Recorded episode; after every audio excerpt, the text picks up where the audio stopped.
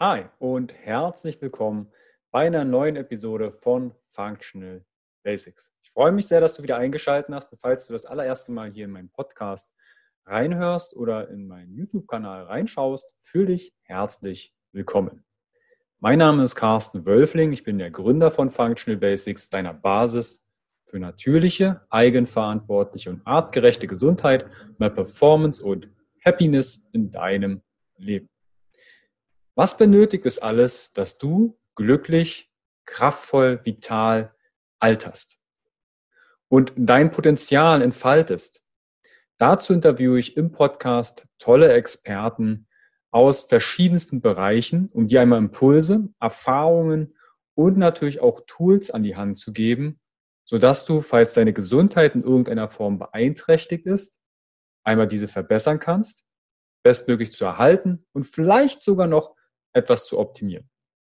Ich habe damals die Bewegung Gesundheit ist für alle da gegründet, sodass in meinen Augen jedem Gesundheit zur Verfügung gestellt wird. In dieser Episode geht es um das Thema, wie du mit Neurofeedback deine Gesundheit und Performance verbesserst. dazu habe ich mir Dr. Franziska Kopp eingeladen. Dr. Franziska Kopp kenne ich schon jetzt einige Jahre, aufgrund dessen, weil ich mich mit Neurofeedback beschäftigt habe und Fragen hatte. Und sie hat auch schon beim Health Meeting, dem monatlichen Gesundheitsevent, was ich seit 2016 hier in Leipzig organisiere, einen tollen Vortrag gehalten. Dr. Franziska Kopp ist unter anderem Diplompsychologin. Sie hat Grundlagenforschung in der Neurowissenschaft betrieben hat Ausbildung in Psychotherapie und Klinikarbeit in Kinderpsychiatrik. Sie hat hier in Praxis in Leipzig und wir gehen quasi dein Gehirn auf den Grund. Wie funktioniert Neurofeedback? Was ist der optimale Lernbereich? Was für Frequenzen gibt es beim Gehirn? Und wie schwingt dein Gehirn? Über das spreche ich mit Dr. Franziska Kopp. Wenn du mehr Informationen haben möchtest, schau bitte in die Show Notes und in die Videobox. Dort verlinke ich dir entsprechend alles weitere. Du findest aber auch noch mehr unter www.function-basics.de slash franziska-kopp.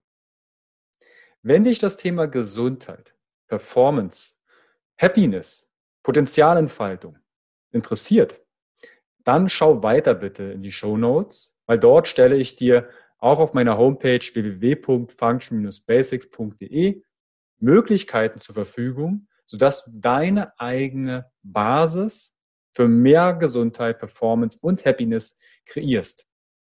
Über Online-Programme, Webinare und Coaching helfe ich dir da sehr, sehr gern bei. Meinen Functional Basics Guide findest du dort auch. Das ist eine Plattform im Rahmen von Gesundheit ist für alle da, wo ich dir über 20 Stunden Inhalte aus den Facetten natürlicher Gesundheit, Biohacking, Darmgesundheit, Epigenetik und, und, und vieles mehr zur Verfügung stelle. Dort findest du auch solche Interviews schon im Vorfeld, bevor sie veröffentlicht werden sodass du dich schon mal mit den Experten austauschen kannst und wir uns dann in meiner Facebook-Gruppe entsprechend kurz schließen können, Feedback oder eine Diskussion oder bestimmten Themen austauschen können. In meinen Augen ist jeder und auch du ein Experte. Vielleicht weißt du noch nicht, worin, aber im Leben steckt ein Experte. Ich wünsche dir viel Spaß bei diesem Interview mit Dr. Franziska Kopp, wie du mit Neurofeedback deine Gesundheit und Performance verbesserst. Bis gleich, dein Carsten.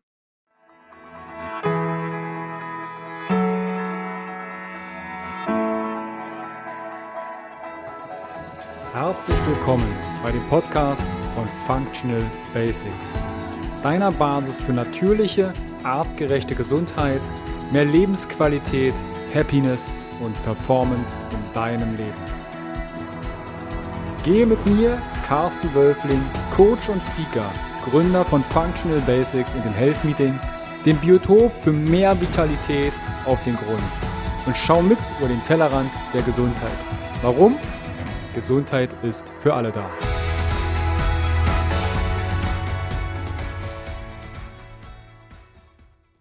Herzlich willkommen, wieder beim Podcast von Functional Basics. Ich freue mich heute, dir Dr. Franziska Kopp und ihre Arbeit vorstellen zu können. Franziska, ich grüße dich im Podcast. Hey. Unser Headliner ist ja heute, wie du mit Neurofeedback deine Gesundheit und Performance verbessern kannst. Ich habe dich im Intro schon mal ein bisschen vorgestellt, so ein bisschen deine Expertise erwähnt. Das reicht natürlich den Zuschauern und Zuhörern nicht. Deshalb kannst du dich ein bisschen ausführlicher vorstellen. Wie bist du zum Neurofeedback gekommen? Wie bist du, warum gerade Psychologin und nicht Tierärztin? Kannst du das noch etwas ausführlicher, bevor wir auf das Thema, was Neurofeedback ist, was das Gehirn so dabei macht und, und, und, darauf eingehen. Kannst du dich ein bisschen ausführlicher den Zuhörern und Zuschauern vorstellen? Ja, warum Psychologin? Also ich, ähm, das ist eine witzige Frage, weil ich tatsächlich damals 14 Tage vor Bewerbungsschluss äh, mich das erste Mal mit dieser Frage auseinandergesetzt habe und äh, dann aber mir klar wurde, dass so dieses menschliche Erleben und Verhalten, das ist tatsächlich, was mich fasziniert. Ja? Und äh, ich habe diese Wahl auch nicht bereut. Also es ist auch nach allen Jahren in der Forschung und in der Praxis immer noch so, dass ich ähm, fasziniert bin davon, wie speziell auch im Zusammenspiel mit dem Gehirn äh, Verhalten der Menschen funktioniert und vor allem auch, wie man das äh, beeinflussen kann. Ja? Also wie man das verändern kann, wie man seine Gesundheit damit verbessern kann, weil es gibt da einfach äh, sehr viele Möglichkeiten. Und äh, ich selber war, war ja, äh, lange Jahre in der Grundlagenforschung. Also ich habe an verschiedenen Max-Planck-Instituten gearbeitet. Ich habe mich ähm, vor allem mit EEG beschäftigt, also Elektroenzephalographie, das sind die Gehirnströme. Und ähm, untersucht beispielsweise, wie das Arbeitsgedächtnis bei Erwachsenen funktioniert oder wie soziale und kognitive Entwicklung bei Säuglingen funktioniert. Und ähm, dann irgendwann bin ich zu dem Punkt gekommen, wo ich mir gesagt habe, möchte ich mein ganzes Leben lang Grundlagenforschung machen? Und die Antwort war nein.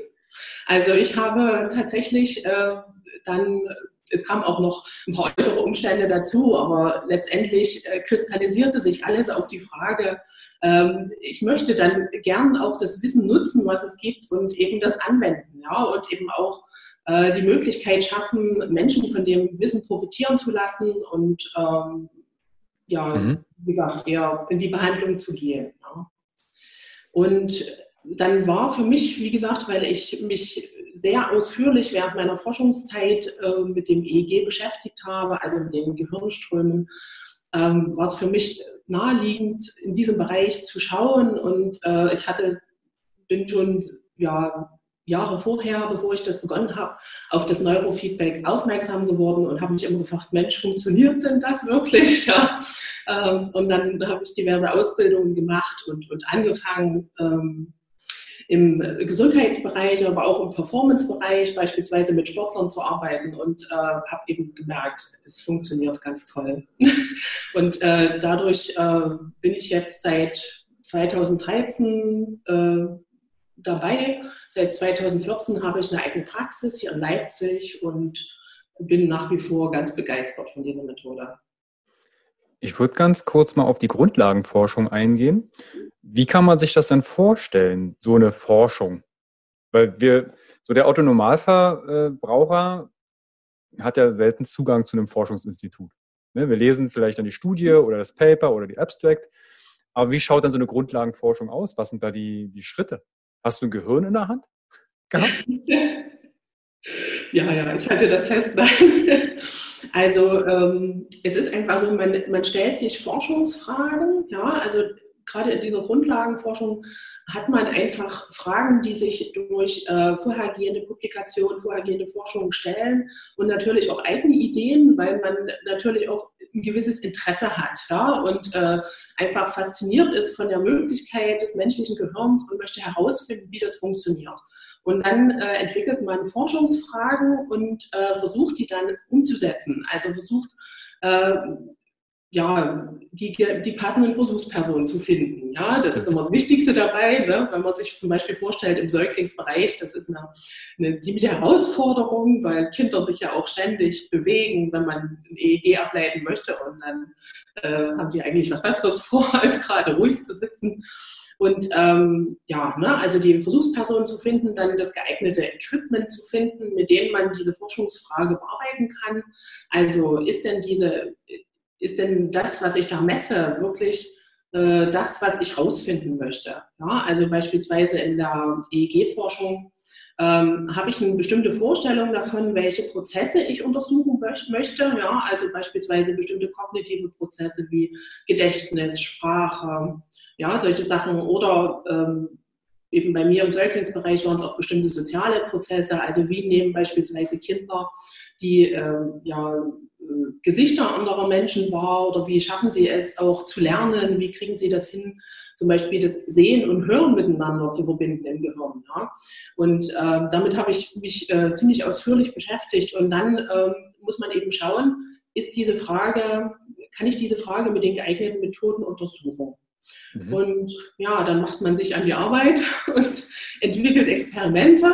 Ja, also man muss auch immer sehr schauen, dass es alles sehr standardisiert ist, ja, weil man natürlich auch Ergebnisse rausbekommen möchte, die man kommunizieren kann ne? und wo man sagen kann, ich habe jetzt wirklich etwas gefunden, was auch signifikant ist, also wo ich wirklich ja, Aussagen daraus ableiten kann.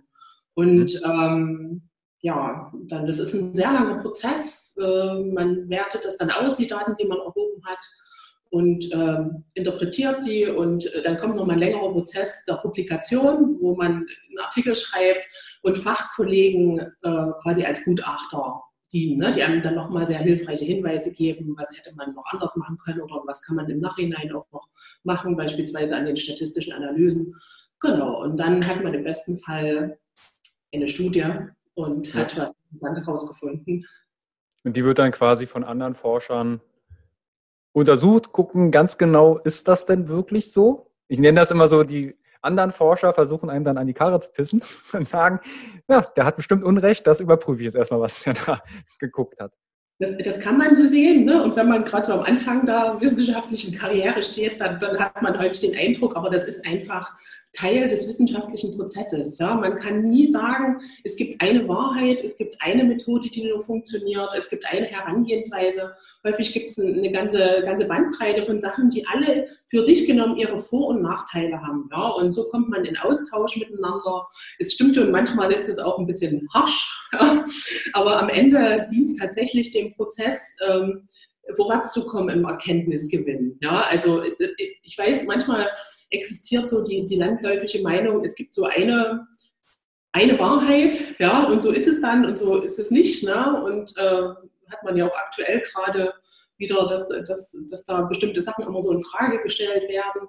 Das ist aber der normale wissenschaftliche Prozess einfach, sich der Wahrheit anzunähern. Und man kann sich sicherlich vorstellen, im Bereich der Psychologie ist das noch ein bisschen komplizierter, weil die Psyche ist an sich ja nichts, was man sehen kann, was man anfassen kann, was man, weiß nicht, wie bei in der Medizin ein bestimmtes Enzym, ja, das ja. dockt da an oder dockt da nicht an, so, ne? Aber in der Psyche sind es immer Sachen, wo man sich über statistische Wahrscheinlichkeiten nähert, ja. Also wo man sagen kann, mit einer gewissen Wahrscheinlichkeit sehen wir ein Ergebnis, das ist nicht zufällig, das kommt nicht durch irgendwelches Zufallsrauschen zustande, sondern ist tatsächlich bedeutsam, ja, so und man muss wirklich sagen, es ist ein Annäherungsprozess an das, was wir hoffentlich so, naja, Wahrheit oder so, das ist ein schwieriger Begriff, aber an, an die Realität, so wie sie ist, ja, äh, da in die Richtung vorwärts gehen.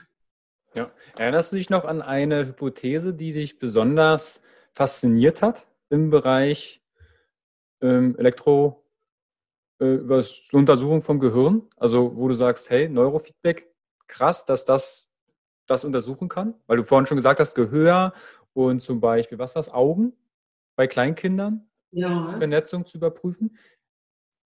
Kannst du da so eine nennen? Sehr interessant. Ähm, da war die Frage, also da, da, ging es auch speziell noch gar nicht ums Neurofeedback, sondern wirklich um diese Grundlagenforschung, erstmal herauszufinden, wie das funktioniert. Ja? Und man kann sich das vielleicht so vorstellen, ähm, jetzt, wenn wir hier so diese Videokonferenz machen, ne, das ist ja heutzutage alles ganz stabil und man hat schnelles Internet und so. Aber in der Zeit, wo das noch nicht so war, dann hat man häufig das Phänomen gehabt, dass das Bild langsam, äh, also immer so ein bisschen dem Ton hinterherhing. Hm. Kannst du dich erinnern, wie das so war? Ja, also da kam immer so der Ton an und irgendwie, naja gut, so alt bist du noch nicht. wie, wie, alt muss man denn da sein, dass man das... Also vielleicht manche, manche kann sich vielleicht erinnern, ja, also das, so das, das Bild, das Video dem, dem Audio immer so ein bisschen hinterherhing. Ja? Okay. Und dann mhm. trat dieses, dieses Phänomen auf, ja, dass man, ähm, dass man, dass einem das am Anfang sehr aufgefallen ist, aber man hat sich dran gewöhnt, weil das Gehirn sich darauf einstellt und beide sozusagen zeitlich zusammenzieht, ja, im Eindruck, im Wahrnehmungseindruck. So. Und dann hat man das gar nicht mehr mitgekriegt und es hat einen gar nicht gestört.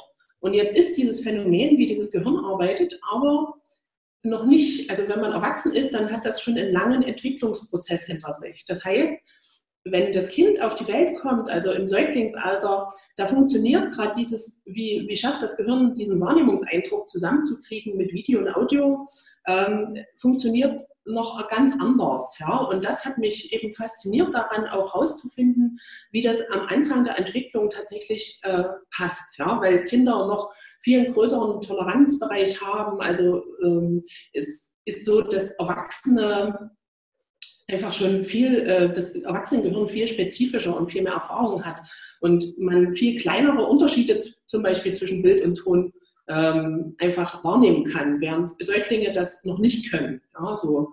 Und das war so eine, so eine Frage, die ich sehr faszinierend fand, einfach. Ne? Wie auch, wie sich das, äh, das Gehirn so im, im Laufe der, der menschlichen Entwicklung ent, entwickelt ja? und wie man da ja, wie man sehen kann, was das auch für eine Plastizität hat. Ja? Um was, was bedeutet Plastizität?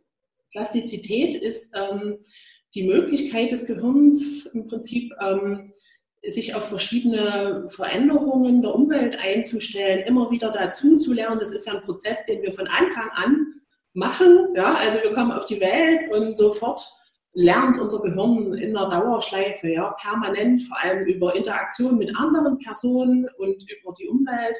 Und die Plastizität beschreibt einfach dieses Phänomen, dass sich das Gehirn auf ganz verschiedene ähm, Umstände einstellen kann. Ja? Beispielsweise auch, wenn ähm, dann man vielleicht im Erwachsenenbereich mal eine neurologische Schädigung hat, beispielsweise durch einen Unfall. Ja?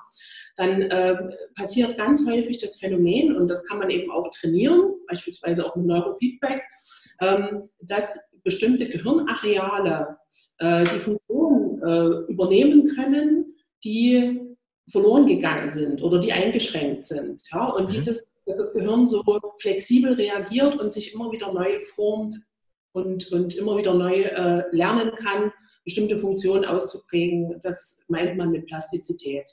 Und das ist tatsächlich eben auch so ein Mechanismus, der dem Neurofeedback zugrunde liegt, ja? weil wir davon ausgehen, dass wir die Gehirnaktivität ähm, ja, einfach verändern können und ähm, sich das Gehirn dann anpasst in der Aktivität.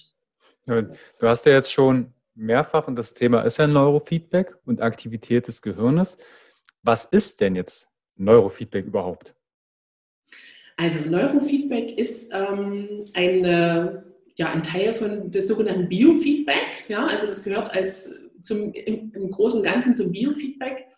Und ähm, das, die Grundlage ist, dass man äh, physiologische Signale, ne, beim Biofeedback können das auch so Herzschlag, Atmung, Hautleitwiderstand und so sein, ähm, nimmt, aufzeichnet und immer wieder per Feedback, also per Rückmeldung ähm, zurückgibt. Ja? Ähm, Im Speziellen beim Neurofeedback sind es eben neuronale Signale, also in der Hauptsache EEG-Signale, aber es werden auch Untersuchungen gemacht äh, mit anderen äh, ja, Größen, zum Beispiel im MRT. Ne? Mhm. Und da gibt es viele Sachen, die da in der Zukunft, denke ich, noch zu erwarten sind und ähm, äh, da ja, ne? aber das, äh, das Prinzip ist einfach, durch die permanente Rückmeldung, die ich bekomme, lernt mein Gehirn die Aktivität zu verändern. Und das Schöne, dieses Feedback, also man kann es psychologisch, äh, gibt es so einen Mechanismus, man nennt das das operante Konditionieren. Das kennt der eine oder andere vielleicht vom, von ähm, Pavlov, ja, diese, diese, dieses Belohnungslernen einfach. indem das Gehirn äh, dieses permanent, dieses Feedback bekommt, findet so ein Lernprozess statt. Und das Schöne dabei ist, dass das dauerhaft ist. Also dass, äh, ne, man braucht eine gewisse Zeit, um das Gehirn erstmal, ich sage immer so, in Schwung zu kriegen, ja, dass es lernt, ich lerne jetzt was anderes und ich mache jetzt was anderes, aber dann äh, erreicht man einfach auch so einen Punkt, wo man sagen kann, jetzt, jetzt hat man ein gutes Level und muss beispielsweise auch im Alltag sich ähm, dann nicht mehr bemühen, etwas anders zu machen, sondern das läuft dann relativ autonom oder, oder je nachdem auch die, die Flexibilität erhöht sich. Ja? Also man kann beispielsweise zwischen verschiedenen äh, Prozessen oder mentalen Zuständen einfacher, einfacher hin und her schalten. Ja? Ähm, ein gutes Beispiel sind Sportler, ja, die sich so im Wettkampf befinden. Da gibt es mal Phasen, da muss man wirklich fokussiert sein, ja, muss auf den Punkt da sein und die Leistung bringen, also alles abrufen, was man vorher trainiert hat, oft jahrelang, ja, und äh, dann aber auch wieder ne, fällt das dann wieder ein bisschen ab. Man hat Pausen, aber in den Pausen muss man so ein bisschen regenerieren, aber eben nicht einschlafen dabei. Ja, also, ne, und dieser, dieser Wechsel einfach, ne, diese Flexibilität auch zu entwickeln, äh, das ist auch eine Möglichkeit, die man äh, da sehr gut trainieren kann einfach. Das Thema Flexibilität ist jetzt in meinem Podcast dem einen oder anderen schon öfter mal begegnet, aus metabolischer Flexibilität, quasi ist der Stoffwechsel flexibel, ist auch im Geist, ne, wenn jetzt die Umwelt sich verändert, wie schnell bin ich noch in der Adaption? Wie kann ich mich da anpassen? Manche, sobald, kennt man vielleicht, die Ampel schaltet auf Rot und für jemanden bricht die Welt zusammen. Ah, der tobt dann, reißt das Lenkrad aus der Verfassung und hast du nicht gesehen. Wir sind kaum noch flexibel und diese Flexibilität kann ich quasi mit Neurofeedback sehr gut sichtbar oder über anderen Stimulus lernen. Wie wird denn das abge, abgeleitet? Mhm. Also man bekommt einfach, äh, wer vielleicht beim Neurologen schon mal war und EEG abgeleitet hat, kennt das vielleicht. Das ist dann beim Neurofeedback auch nicht anders. Also es werden so verschiedene Elektroden auf den Kopf gesetzt. Das macht auch jeder Anbieter anders. Ne? Es gibt welche, die so, so Hauben haben oder einzeln, die auf den Kopf setzen. Und ähm, da wird im Prinzip das EEG-Signal abgeleitet, so wie es auf der Schädeloberfläche ankommt. Ja? Ähm, es ist auch nicht so, ist manchmal die Vorstellung, ähm, dass ich genau das Signal bekomme, was in den darunterliegenden Bereichen ähm, entsteht. Ja? Weil man mhm. kann sich vorstellen, die Signale, die im Gehirn selber drin entstehen, die, bevor die an die Schädeloberfläche kommen, verteilen die sich noch und dann sind die, äh, ist der Schädel selber noch dazwischen. Ja? Also man ähm, arbeitet gar nicht so sehr lokalisiert, sondern mehr, ähm, ja, man nutzt so die, die Netzwerkeigenschaften des Gehirns. Ja?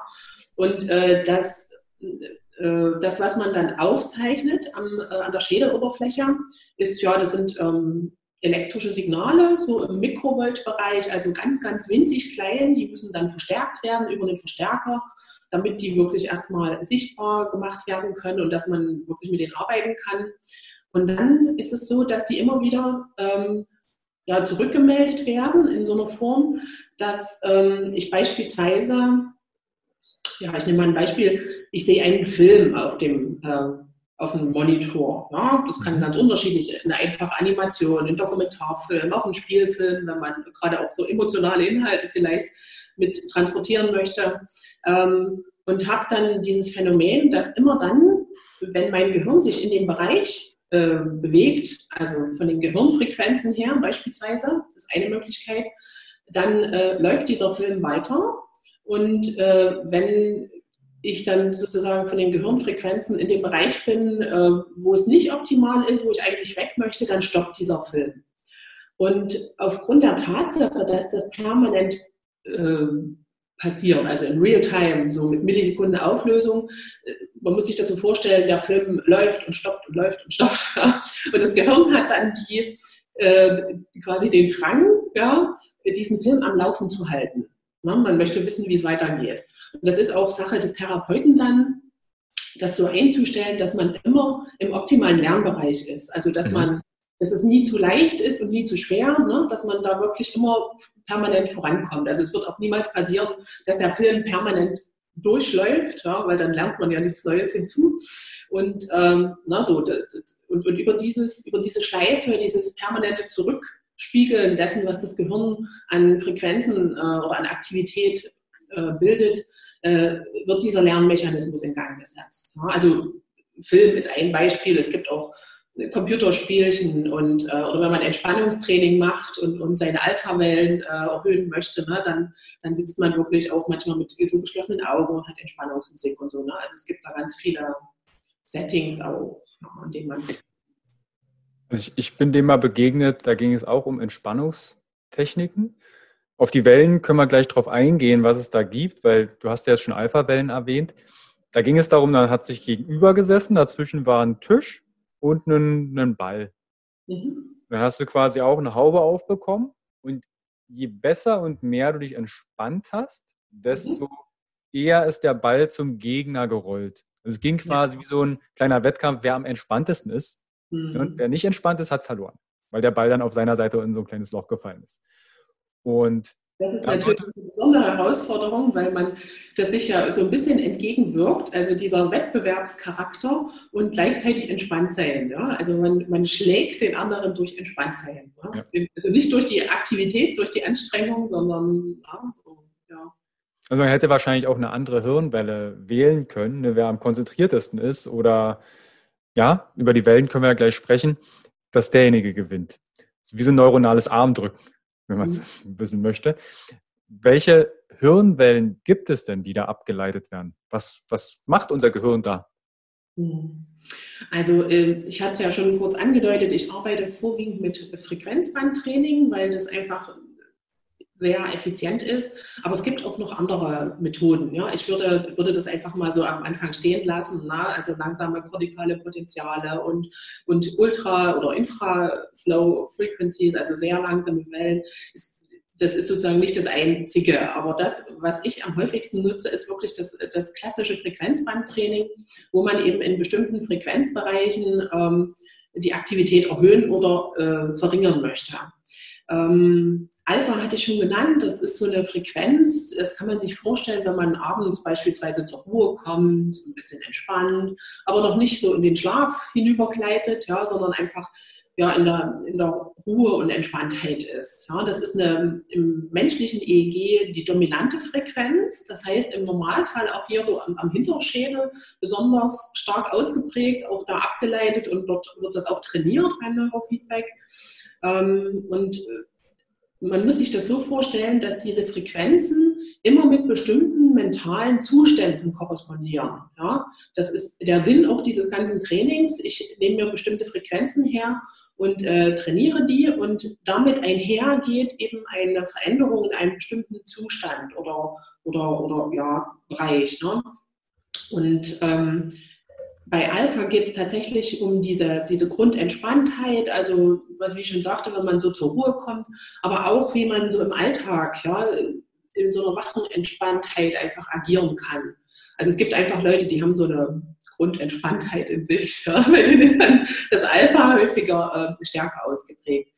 Dann gibt es auch tatsächlich so äh, Frequenzen, ich fange vielleicht mal vorne am Spektrum an, mhm. mit den ganz langsamen, ja, also Delta ist, äh, sind ganz langsame Wellen, die kommen im Normalfall im Tiefschlaf vor. Also die kommen, man muss dazu sagen, alle Frequenzen kommen zu jeder Zeit immer im EEG vor. Aber ganz besonders ausgeprägt sind die äh, Delta-Wellen im Tiefschlaf. Ja.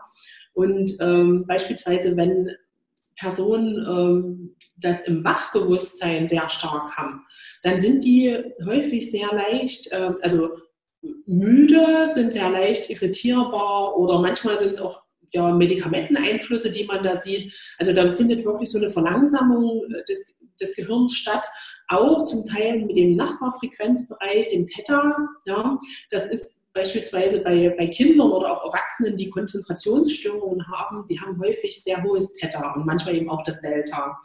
Und es ist so eine langsame Frequenz, auch wenn die zu hoch ausgeprägt ist, dann kann man sich vorstellen, ähm, neigt man dazu, sich ganz leicht ablenken zu lassen oder, oder in Gedanken schnell wegzutriften. Ja, so diese Tagträumereien. Und ich meine jetzt nicht, dass das mal ist, ne, weil jeder mal in Tagträumereien verschwindet, aber einfach, wenn man es nicht schafft, mal ne, das auszublenden und dann mal für eine gewisse Zeit einfach auch fokussiert zu sein, dann liegt häufig sowas vor. Ja.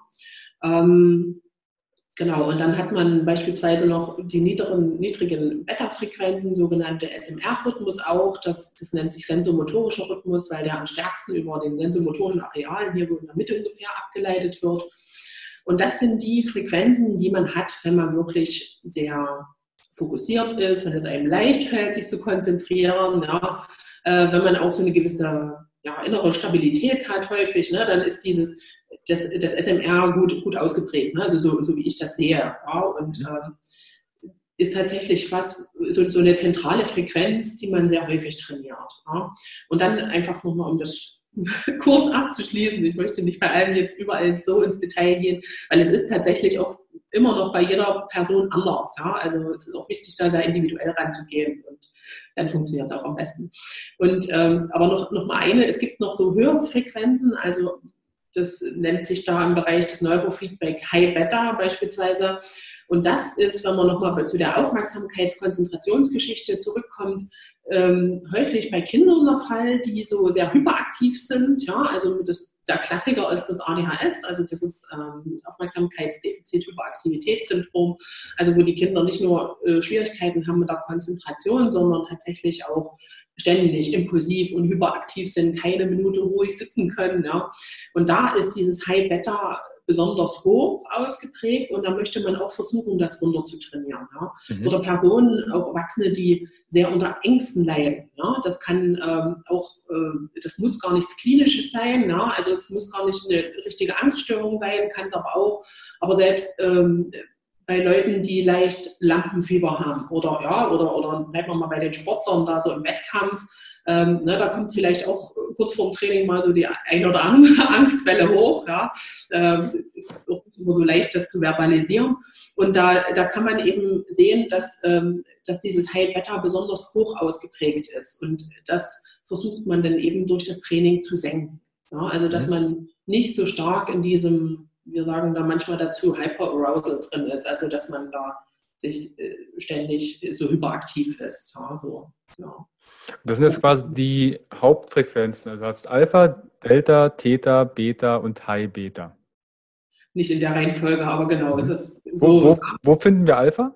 Also Gammawellen, die sind so ein bisschen da, die trainiere ich selber nicht. Es wird manchmal berichtet, dass die äh, vor allem mit Meditationsprozessen auch zusammenhängen können, aber da ich ja nun mal auch lange Erfahrung in der Gehirnforschung habe, weiß ich, dass das manchmal auch einfach nur Bewegungsartefakte sind, ja, wenn das ja abgeleitet wird. Und äh, ja, also ich halte mich mit was Gamma betrifft eher ein bisschen zurück. Aber es gibt mhm. Leute, die schwören drauf, äh, Gamma auch äh, zu trainieren. Genau.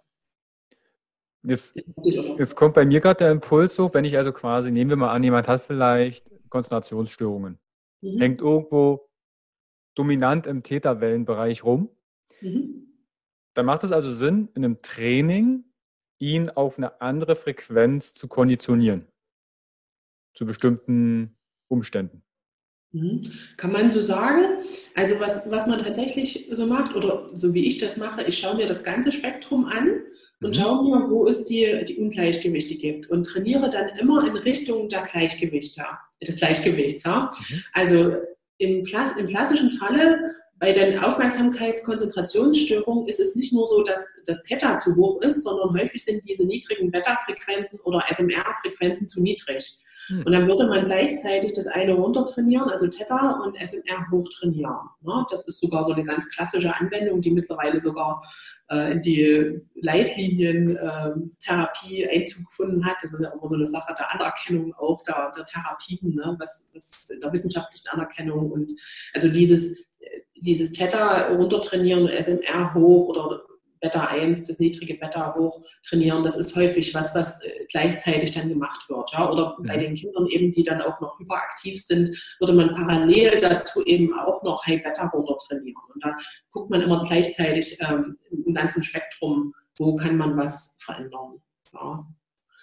Wie schaut dann so ein Training aus? Also du hast es ja ansatzweise vorhin schon mit so einem Bildschirm betrachtet. Dann bleiben wir mal bei vielleicht einem Kind oder Erwachsenen oder Sportler der Konzentrationsstörung hat. Jetzt kommt er zu dir. Du siehst, okay, der hängt da ganz schön in der Inbalance. Wie läuft ja. das dann ab?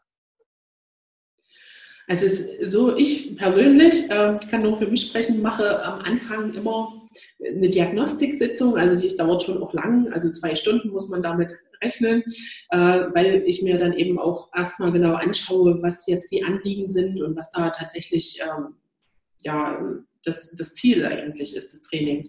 Und dann schaue ich mir die EEG-Ergebnisse an, also mache erst eine EEG-Ableitung, also da findet noch kein Training statt um, äh, auch unter verschiedenen Bedingungen, ja, also mal mit geschlossenen Augen, mit offenen Augen, wenn das Gehirn mal beansprucht wird, beispielsweise wenn man mal ein paar Rechenaufgaben löst, ja, ähm, weil man dann eben sehen kann, in welchen Bereichen ähm, sich da so Baustellen, ich sage mal Baustellen, ähm, ergeben und äh, man eben diese Imbalancen dann erstmal sieht. Ja.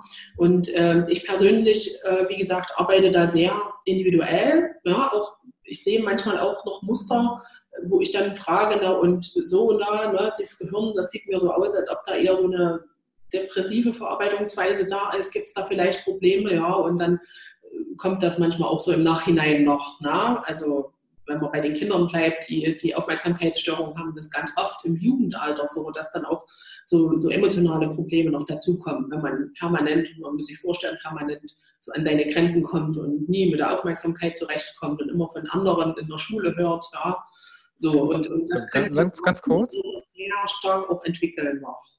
Da kommt bei mir gerade die Frage, also würdest du jetzt quasi ein Neurofeedback-Bild sehen? Kann man mit Erfahrung darauf schließen, okay, das könnte eine Depression sein? Oder kommt dann quasi noch eine Frage, sagen Sie mal, wie ist denn das in der in der Situation? Wie fühlen Sie sich da? Kann man das aufgrund der Frequenzen schon sich ja. sehen? Ja, anhand der Muster, es gibt so ganz charakteristische Muster, aber ich würde anhand der EEG-Muster keine Diagnose stellen. Also die Diagnose würde man klassischerweise mit äh, psychologischer Diagnostik stellen oder als, als Psychiater einfach mit ne, äh, durch klinische Erfahrung. Anhand der, der äh, der EEG-Bilder selber würde ich die Diagnose nicht stellen, aber es gibt natürlich Hinweise. Ja? Also wenn das Gehirn, es gibt so eine so eine Asymmetrie im Alpha-Bereich beispielsweise. Also wenn hier vorne äh, das Alpha höher ist auf der linken als auf der rechten Seite, dann ähm, ist das häufig bei, bei Menschen so, die, die in diese, in diese, ich nenne das immer so depressive Verarbeitung hineinfallen. Also wo das Gehirn die negativen äh, Dinge stärker fokussiert und stärker verarbeitet als die positiven Sachen. Ja? Mhm. Und das ist für mich so ein Hinweis, dann frage ich eben nach. Ne? Aber wie gesagt, äh, auf der Grundlage dessen würde ich keine Diagnose stellen. Ja? Mhm. Und wie schaut das dann das Trainings, die Trainingsdauer aus? Also reicht da eine Sitzung? Und wie, wenn nicht, gibt es da Hausaufgaben dann? Also, ähm, nee, eine Sitzung reicht nicht, ganz klar. Ähm, ich hatte es ja vorhin schon mal angedeutet, es ist so, dass man das Gehirn erstmal so, man muss dem Gehirn beibringen, dass es jetzt anders schwingen soll. Mhm. Ne, die Muster, die so bestehen, die bestehen ja häufig schon seit Jahren oder Jahrzehnten, ne, je nachdem, wie alt die Person ist, die das macht.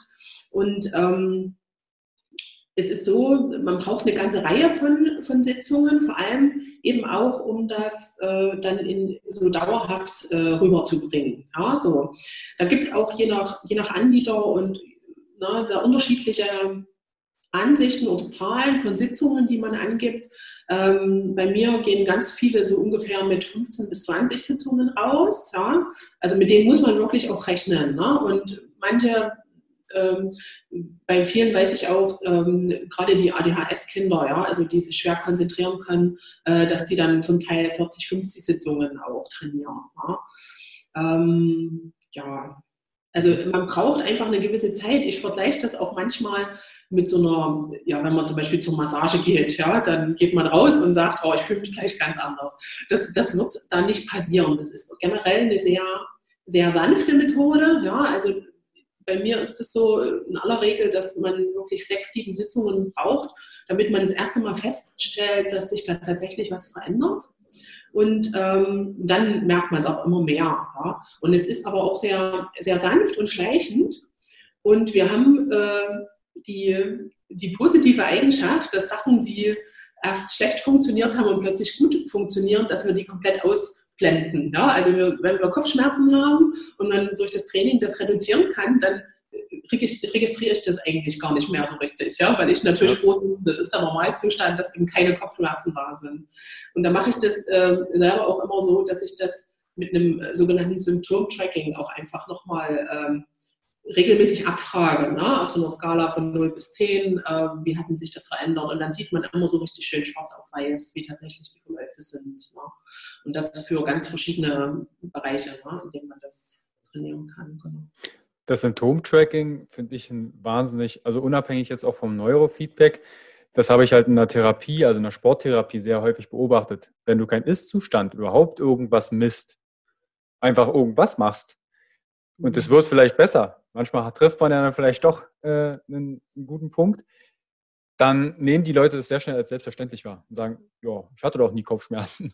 Genau. Ah, ja. So kannst du es zumindest auf schwarz-weiß den Erfolg entsprechend ja. messbar machen, objektivieren. Also, guck mal an, du mhm. hast so gestartet vor acht Wochen auf einer Schmerzskala 8, jetzt bist du auf einer Schmerzskala 2 und kannst dich länger konzentrieren, bist wacher oder ein anderen, anderes Ziel, was er hatte.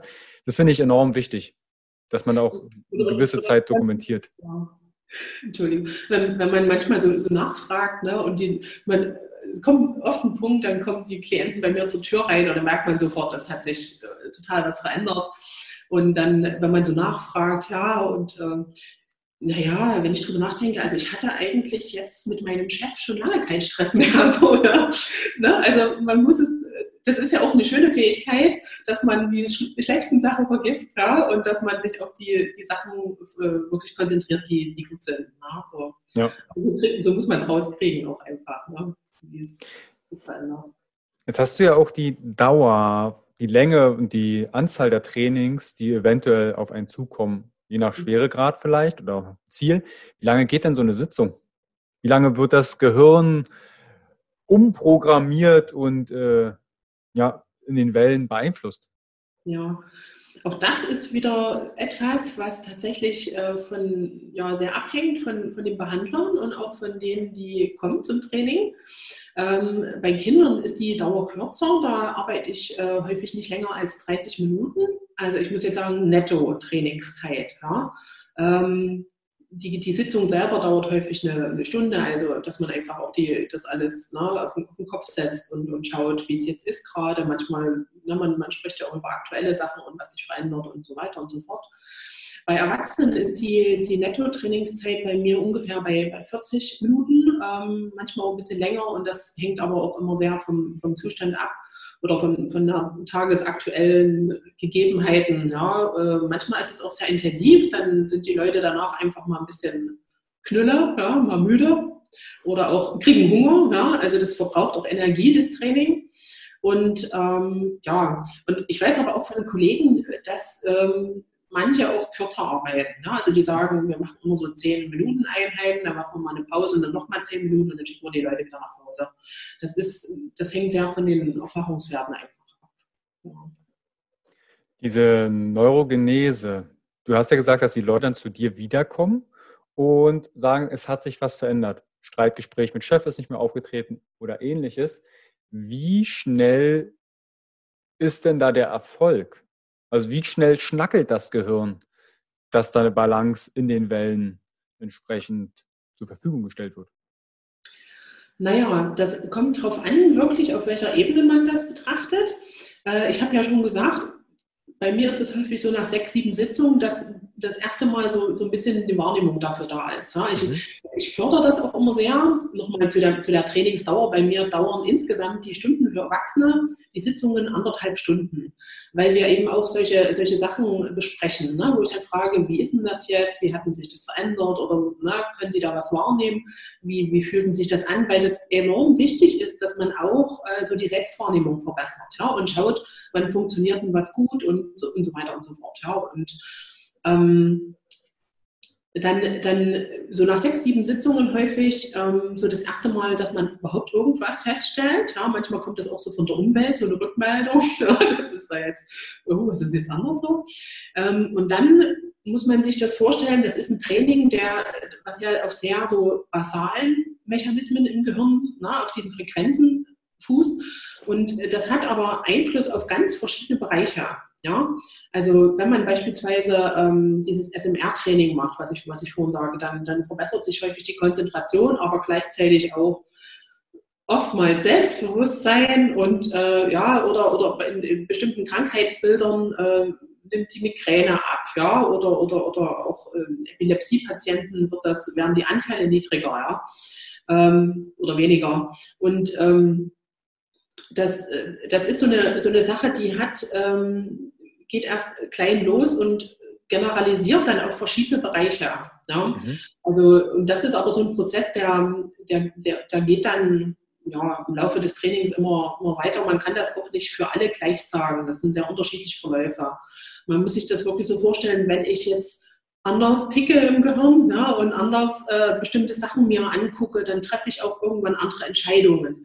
Gehe anders auf andere Leute zu, dann verbessern sich meine sozialen Interaktionen ja, und ähm, so kommt das nach und nach. Ja, so. Ich habe auch ganz viele äh, Klienten, wenn ich die dann mal später wieder sehe, äh, die wenn ich mal frage, na, und wie läuft es denn so? Ja, ganz gut. Und, und ist denn das jetzt so, so geblieben? Dann sagen mir viele auch, naja, dann hat sich das aber auch mein Schlaf noch verbessert. Ja? Also da kommen auch häufig so Effekte im Nachhinein noch, die, die dann ähm, ja, noch dazukommen oder die man am Anfang noch gar nicht so im Fokus hatte oder, oder na, die ja einfach sich noch aufbauen im Laufe der Zeit. Ja, das ist mhm. tatsächlich auch so eine Eigenschaft, die ich ganz toll finde an diesem Neurofeedback. Also es gibt auch Studien dazu, zu diesen langfristigen Effekten, wo man tatsächlich nochmal geschaut hat, ein paar Wochen, ein paar Monate, ein paar Jahre nach dem ähm, eigentlichen Training.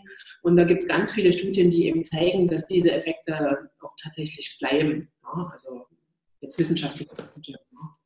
Siehst du denn aus deiner Erfahrung eine gewisse Schnittmenge, welche Frequenzen bei den Menschen vielleicht dominanter ist?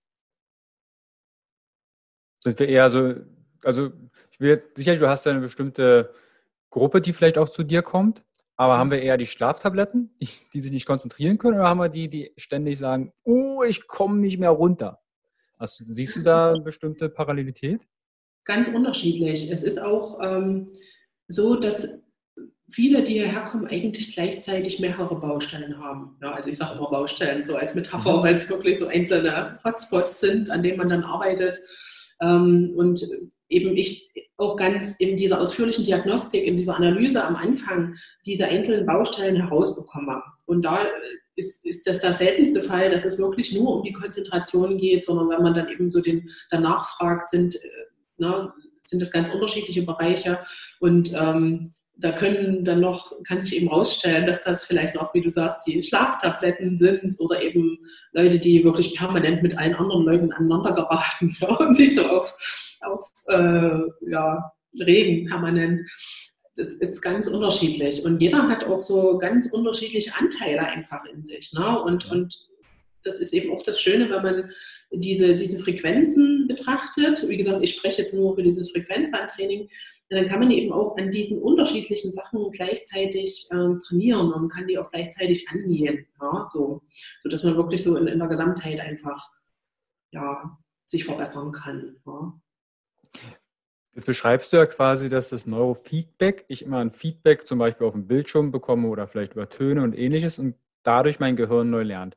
Wie kann ich denn mein Gehirn als Hausaufgabe vielleicht für diejenigen, die jetzt zu Hause zuschauen und zuhören, sagen, okay, ich will jetzt sofort anfangen, möchte mein Gehirn mal neu in eine andere Stimmung, in eine andere Schwingung bringen.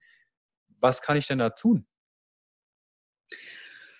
Also ich, ich werde das natürlich auch immer von meinen Klienten gefragt, ne? was kann ich denn da so als Hausaufgabe machen? Ich gebe manchmal so, so Tipps, wenn zum Beispiel das mit dem Einschlafen schwierig ist ähm, oder ja, grundsätzlich muss ich sagen, wenn ich was verändern möchte, dann ist tatsächlich dieses Neurofeedback-Training für mich immer noch das, das Effektivste. Ja, also das, da kann ich, ähm, viele Sachen kann man so trainieren und ausprobieren, aber das muss man dann halt immer wieder machen. Ne? Also man muss, das ist wie mit den Medikamenten. Es kommen auch viele Leute, die einfach ihre Medikamente loswerden möchten, wo man das dann auch im Laufe der Zeit in Zusammenarbeit mit den, mit den überweisenden Ärzten dann auch ähm, äh, langsam ausschleichen kann. Aber man muss das ja dann immer wieder geben und sobald man das absetzt, äh, geht das wieder von vorn los. Ja? So. Das heißt, es gibt auch es gibt schon Möglichkeiten, ja. Also wenn man auf der Ebene der Gehirnwellen bleibt, es gibt zum Beispiel dieses Phänomen, dieses äh, Audiovisual Entrainment, wo man tatsächlich auch so ähm, Gehirnimpulse in Form von, von Musik beispielsweise äh, setzen kann, wo diese Frequenzen auch ähm, angesprochen werden, wo sich die Gehirnfrequenzen auch verändern, aber eben nur über kurze Zeit. Das bleibt dann eben mal kurz da. Da geht es einem vielleicht auch ein bisschen besser, fühlt man sich vielleicht ruhiger und entspannter oder auch mal fokussierter, je nachdem, was man da macht. Und ähm, aber dann muss man das halt immer wieder machen. Ja? So, es gibt äh, sicherlich äh, individuell Übungen, die man, die man machen kann, um sein Gehirn zu entlasten. Beispielsweise, wer schlecht einschlafen kann, abends immer mal so eine ja, so, so, so einen Zettel machen und alles aufschreiben. Ne? Also das, dieses berühmte Empty the Basket, also ne, alles raus, was hier raus, was nicht in mir drin ist, belastet mich auch nicht mehr. Ja. So, ne? solche, solche, solche Sachen äh, gebe ich dann natürlich auch weiter. Ne? Aber ich muss tatsächlich sagen, äh, dass ich dann nichts kenne, was so, so effektiv wirkt. Ja, so. Und es ist dann auch schöner, einfach für die Leute zu sehen, äh, ich mache das eine Weile und dann muss ich mich halt nicht mehr anstrengen, das in einem bestimmten Zustand zu erreichen. Ne? Also es fällt mir leichter, einfach so zu switchen und und äh, ja, komme auch eben, wie gesagt, in bestimmte Situationen nicht mehr so leicht rein. Ne? Ich bin, du hast das Beispiel vorhin genannt, jetzt unser Autofahrer, ne? die sich naja, dann reg ich mich halt nicht mehr so auf. Ja. Warum auch? Ja. Also das war jetzt Gottes Willen nicht irgendwann gemeint, dass ne, Neurofeedback, vielleicht eine Meditation oder ein Tagebuchabend führen, das ersetzt. Aber du hast einen ganz, ganz wichtigen Punkt gesagt. Und zwar, ich muss es öfter machen. Am mhm. Anfang ist es mit Energie ver verbunden. Eine Veränderung hat immer was mit Energie, mit einem gewissen Investment zu tun. Nicht mhm. immer gleich finanziell, sondern vielleicht Zeit. Vielleicht sehe ich jemanden eine bestimmte Zeit lang nicht. Oder ich muss eher aufstehen, eher ins Bett gehen. Das sind alles kleine Veränderungen, die unser Gehirn erstmal nicht mag. Mhm. Veränderungen, es will sich so ein bisschen ausruhen, Energie sparen für Reproduktion und vielleicht Kampfflucht. Kann ja mal sein, dass das Überleben in irgendeiner Form gefährdet ist. Eine Veränderung kostet immer Energie. Und das sollte und darf man sich dann auch bewusst sein und sagen, hey, ich bin jetzt gewollt, die Energie zu investieren, um in die Veränderung zu gehen. Und dann bedarf es aber auch Wiederholungen, Routinen, um diese, Vera von Birkenbiel hat das damals so schön beschrieben im Gehirn, dass wie so ein kleiner Trampelfahrt im Gehirn entsteht, wenn du etwas übst. Und je öfter du das machst, irgendwann hast du eine sechsspurige Autobahn dort liegen, wo die Autos quasi langfahren. Und wenn dann mal ein Blitz einschlägt und ein Baum umfällt, dann ist die Wahrscheinlichkeit vielleicht höher, sich wieder daran zu erinnern, wenn da eine sechsspurige Autobahn ist, als nur so zwei umgeknickte Grashalme, wo du mal langgelaufen bist. Also dieses Training, diese ständige Wiederholung, dann wird es auch leichter. Zähne putzen.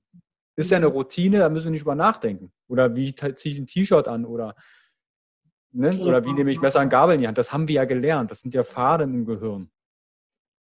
Und da muss man auch wieder sagen, dass es einem da bei dem Neurofeedback leicht gemacht wird, den Einstieg zu finden. Ne? Wie mhm. gesagt, ich sitze vor dem Bildschirm, schaue mir ein, ein, ein Video an oder, oder höre irgendeine Musik ne? und, und dann wird das erstmal so in Gang gesetzt. Also das ist, natürlich muss man zu den Sitzungen kommen und muss dann eben auch ähm, ne, die Zeit investieren, aber es, es ist nicht so, dass man nur mit sehr viel Anstrengung rangeht. Im Gegenteil, man wird da tatsächlich, wie das immer so schön heißt, da abgeholt, ja, das Gehirn, wo, wo man gerade ist und, und eben ne, immer geschaut, was ist denn jetzt als nächstes dran.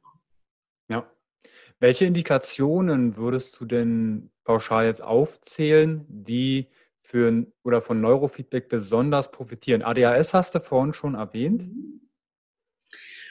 Ähm, ja, also ne, alles, was in die Richtung Konzentration und Fokussierung ähm, ist, da ist das wirklich ein Klassiker mittlerweile.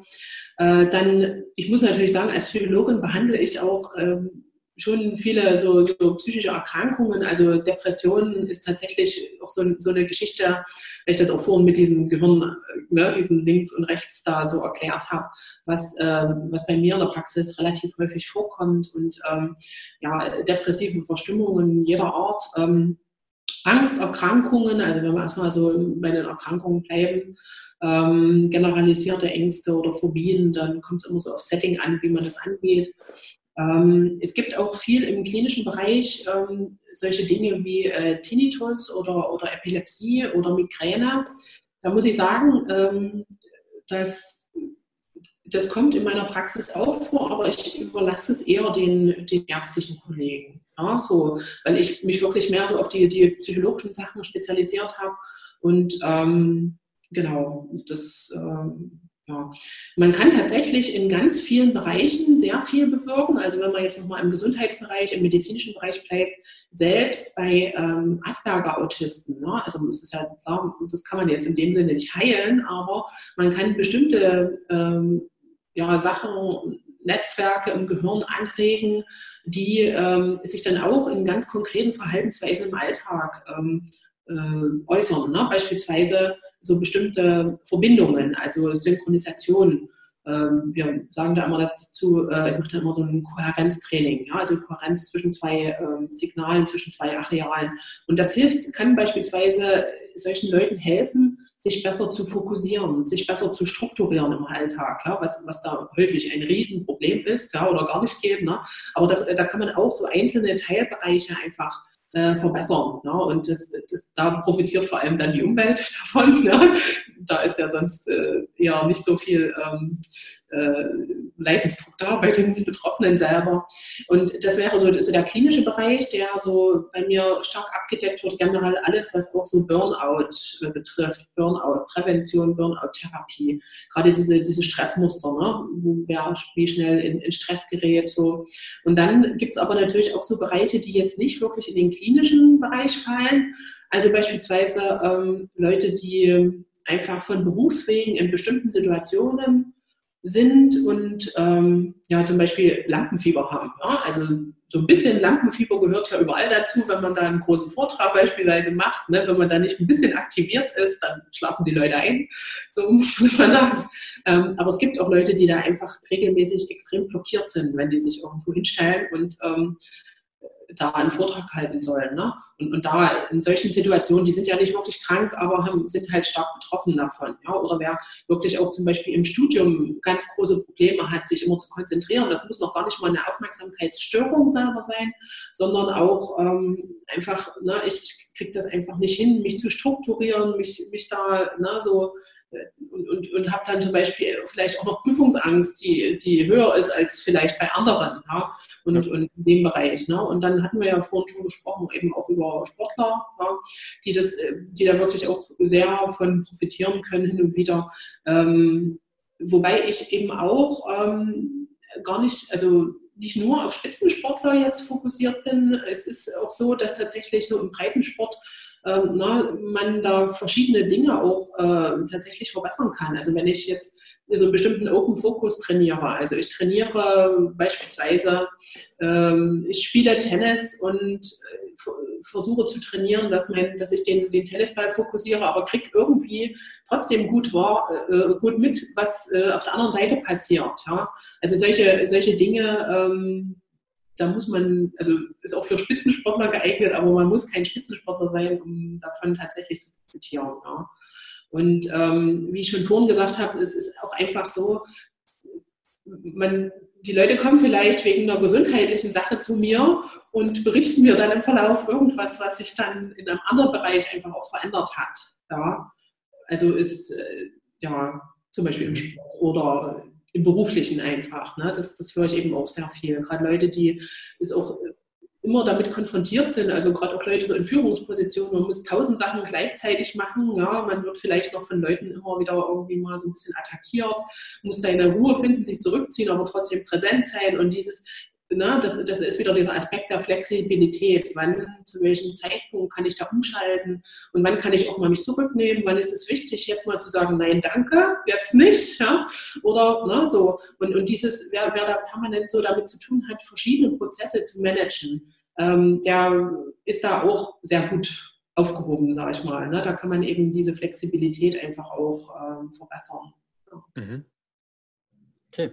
Ich glaube, Zuschauer und Zuhörer haben inzwischen ein großes Spektrum. Zum einen immer, wie das Gehirn arbeitet, wie, was Frequenzbänder sind, was es für Frequenzen gibt und wie Neurofeedback funktioniert. Eine Frage, die ich noch habe, ist, wenn jetzt jemand so eine Haube aufbekommt, wird denen die Haare abgeschnitten? Weil das, das habe ich schon öfter mal gehört. Muss ich da, muss ich da mit der Rasiermaschine nein. Immer so kleine Punkte rausgeschnitten, wo die Elektronen rankommen. Nein, also es ist ganz, ganz unspektakulär. Es ist so, ähm, man, man braucht am Anfang, also egal wo man da hingeht, es gibt unterschiedliche Systeme, aber es ist, ich hatte ja vorhin schon gesagt, die, die Ströme sind winzig klein im Mikrovoltbereich. Ne? Das heißt, man muss auch schauen, dass man die Leitfähigkeit herstellt. Da ist es in aller Regel so, dass man äh, wie so eine Paste hat, die ist wie so ein Peeling einfach, ne, wo man Kontakt herstellt und wo man äh, auch nicht die Kopfhaut aufreißt oder so. Ne? Keine, keine Sorge. Also es, es geht wirklich nur darum, Schmutz zu entfernen und einfach, dass optimale Leitfähigkeit hergestellt wird. Und dann wird das mit, äh, mit ein bisschen Salzwasser noch, äh, noch optimiert. Ja? Also mhm. da passiert überhaupt nichts. Und was wir da auch verwenden, ist überhaupt ist absolut harmlos und kann mit einfachem Wasser dann wieder rausgespült werden. Ähm, das ist nicht notwendig, dass da irgendwie die Haare in Mitleidenschaft gezogen werden. Ja. Okay. Nur, dass, falls der eine oder andere vielleicht gerade das Bild im Kopf hatte, dass er dann, wenn er bei einem Neurofeedback war, so kreisrunde, ausrasierte Stellen auf dem Kopf hat. Also da kann ich beruhigen. Das ist äh, wirklich, man, man sieht es nicht mal, wenn man rausgeht. Ne? Das ist ein durchsichtiges Gel, es ist wirklich ganz sanft da. Ja. Es sind ein paar Ionen drin, die das mit der Leitfähigkeit verbessern und das, das war es dann schon, genau.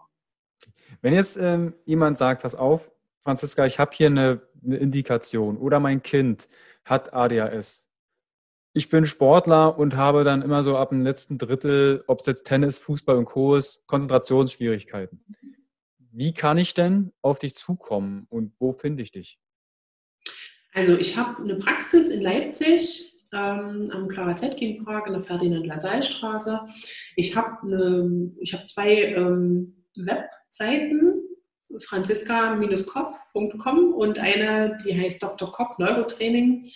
Ähm, ebenso auf Facebook, ja, ähm, Dr. Kopp Neurotraining, da einfach mal gucken. Dort gibt es überall Kontaktzeiten, ähm, eine Telefonnummer, E-Mail, Kontaktformulare und dann kann man einfach mich mal kontaktieren.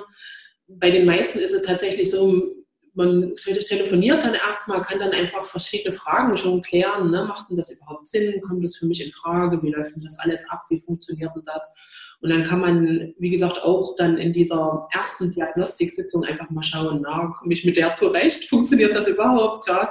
Äh, und, und, und das, was da rauskommt, kann ich da, kann ich mir vorstellen, das zu machen. Und äh, na, dann kann man das halt entscheiden. Ist das, ist das was für mich oder nicht? Ja. Also ihr findet natürlich auch alles unter dem Video und in der Beschreibung vom Podcast, wo ihr entsprechend die Links direkt zu Franziska findet. Nehmt gerne Kontakt auf. Lasst uns auch wissen, ob ihr schon Erfahrung habt mit Neurofeedback oder jemanden kennt. Und nutzt gerne auch die Möglichkeit, weil nur so können wir auch Gesundheit für alle entsprechend zur Verfügung stellen. Und der eine oder andere kann seine Performance sogar noch dadurch verbessern. Franziska, ich danke dir viel, vielmals zum einen einmal für das breite Wissen, was du zur Verfügung gestellt hast, aber auch für deine Passion, dass du über viele Jahre das Neurofeedback schon verfolgst und entsprechend das den Leuten so gut erklärst und zur Verfügung stellst.